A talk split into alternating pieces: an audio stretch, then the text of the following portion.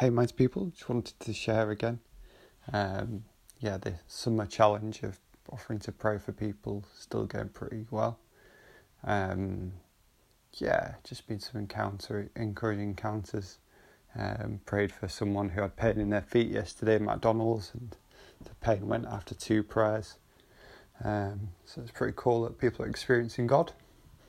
Um, and it just got me thinking to the way God works and like the whole Bible, like at the beginning of Genesis, you start with Adam and Eve in the Garden of Eden, and God basically has them in this safe place where it says about like God walking with Adam in the cool of the day.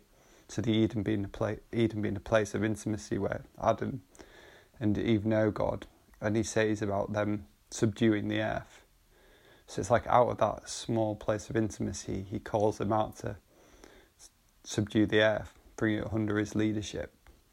And then it's very similar to like the gospel who Jesus Jesus starts with the disciples, that small group of people who he knows intimately, like sharing life with them, eating with them.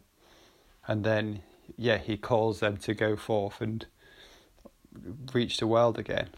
And just feel like that's what he's doing with us. Like he calls us to that place of relationship with him and it's out of that place of relationship with Him and knowing Him in that quiet place that we can reach those around us. Like if we struggle to hear Him in our own day to day life, it's harder to then reach the world. Um, so, and yeah, I think that's what I've found as I've tried to step out of this last month is it's so interconnected with my personal relationship with Him.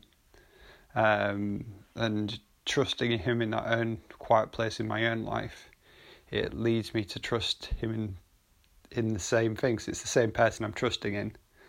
Um, so yeah, so some encouragements to for if you want to grow in this area in reaching the world around you.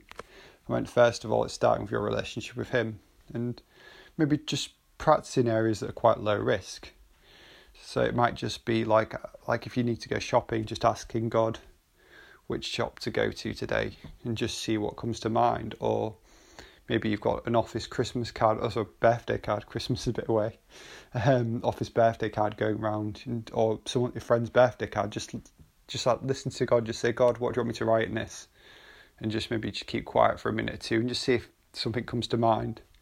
And I mean, it's, it's always for listening to God. I guess it's things in line with the Bible, um, but also sometimes things which you know that you wouldn't naturally think of um, it can be a sign it's of God as well.